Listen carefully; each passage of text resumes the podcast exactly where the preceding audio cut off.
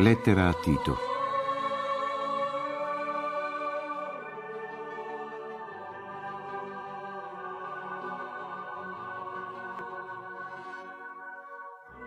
Paolo, servo di Dio, apostolo di Gesù Cristo, in favore della fede degli eletti di Dio e della conoscenza della verità conforme alla pietà, in vista della speranza della vita eterna che Dio, il quale non mentisce, ha promesso fin dai tempi eterni ed ha manifestato nei tempi stabiliti mediante la sua parola, cioè mediante la predicazione, della quale sono stato incaricato per comando del Salvatore nostro Dio, a Tito, figliuolo verace secondo la fede comune.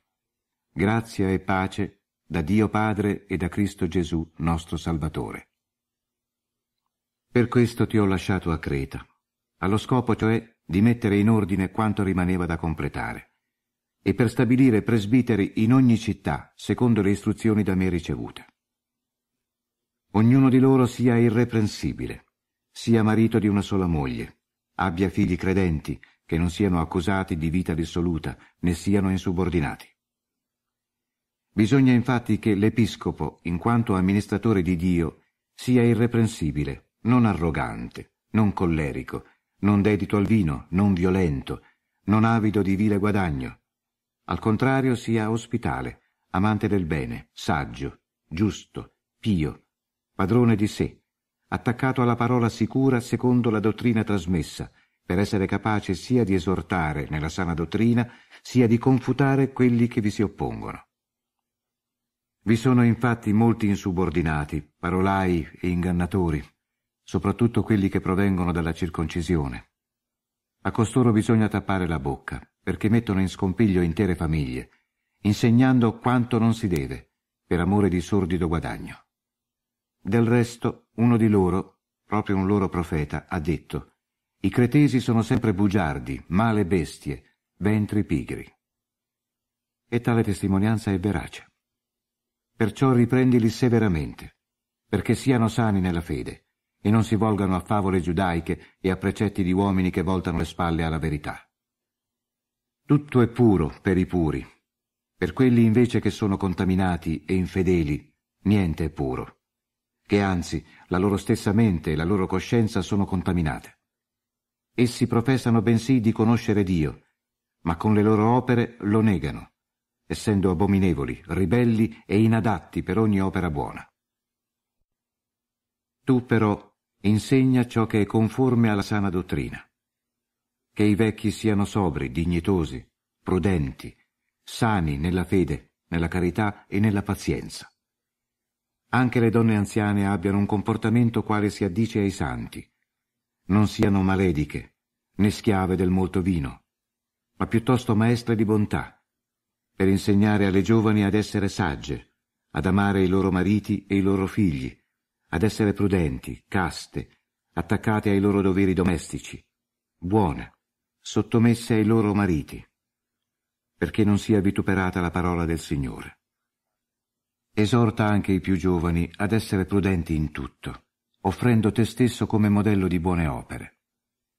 Purità nella dottrina, gravità, parola sana e incensurabile, affinché l'avversario sia confuso, non trovando niente di male da dire nei nostri riguardi.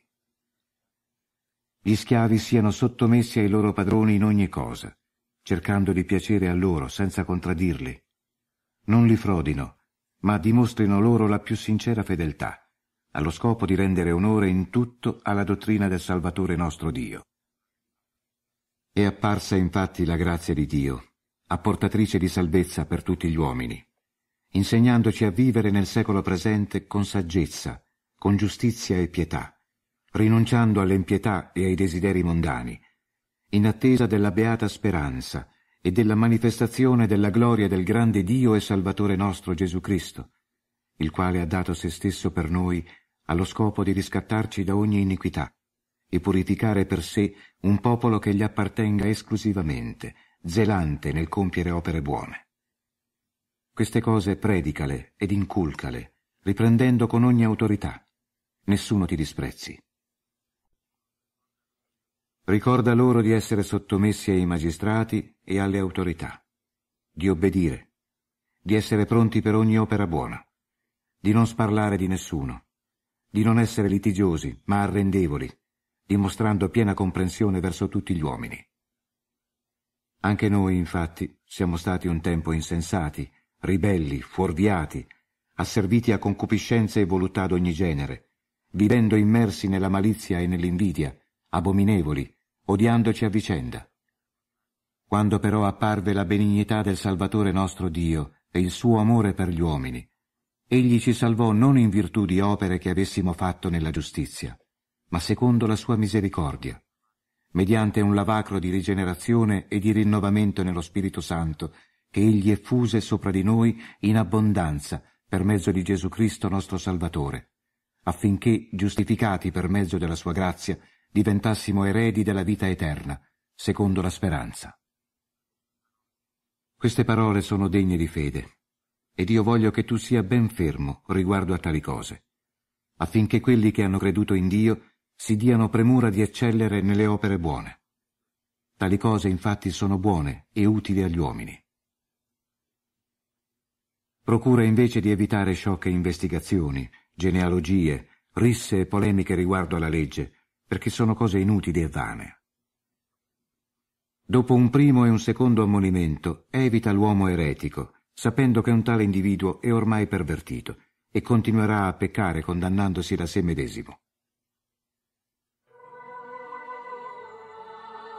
Quando ti avrò mandato Artema o Tichico, affrettati a raggiungermi a Nicopoli, perché lì ho deciso di passare l'inverno. Provvedi diligentemente di tutto l'occorrente per il viaggio di Zena, il giureconsulto, e di Apollo, affinché non manchi loro nulla. Anche i nostri devono imparare a eccellere nelle opere buone, per essere di aiuto nelle necessità, affinché non rimangano infruttuosi. Ti salutano tutti coloro che sono con me. Saluta quelli che ci amano nella fede. La grazia sia con tutti voi.